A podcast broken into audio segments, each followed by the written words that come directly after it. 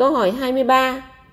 Thầy Thích Chân Quang nói, Sự có mặt của Đạo Phật trên cuộc đời này là điều kỳ diệu, màu nhiệm, thiêng liêng, làm cho thế giới này bớt đau khổ, sáng lên, không còn chìm trong tâm tối nữa. Xin hỏi nhân dân, ý 1, thầy này giảng như vậy có đúng không? Ý 2, xin giải thích về danh từ thế giới. Ý 3, cái gì làm cho chúng sinh vô minh? Ý 4, đạo Phật có làm cho thế giới này hết vô minh không? Ý 5, muốn hết vô minh, con người phải làm sao? Ý 1. Đáp. Thầy này giảng đạo Phật như vậy là không đúng chút nào. Thầy này không hiểu đạo Phật là gì. Thầy này không biết tu theo đạo Phật để được chi. Thầy này quá mù với đạo Phật. Ý 2. Xin giải thích về danh từ thế giới. Đáp. Thế giới cũng gọi là thế gian, là nơi đưa vào những gian manh xảo trá. Câu hỏi ý ba Cái gì làm cho chúng sanh vô minh?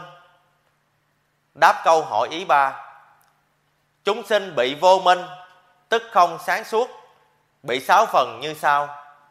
Phần một Người này quá tham lam, nên trí người này không sáng, nên bị vô minh.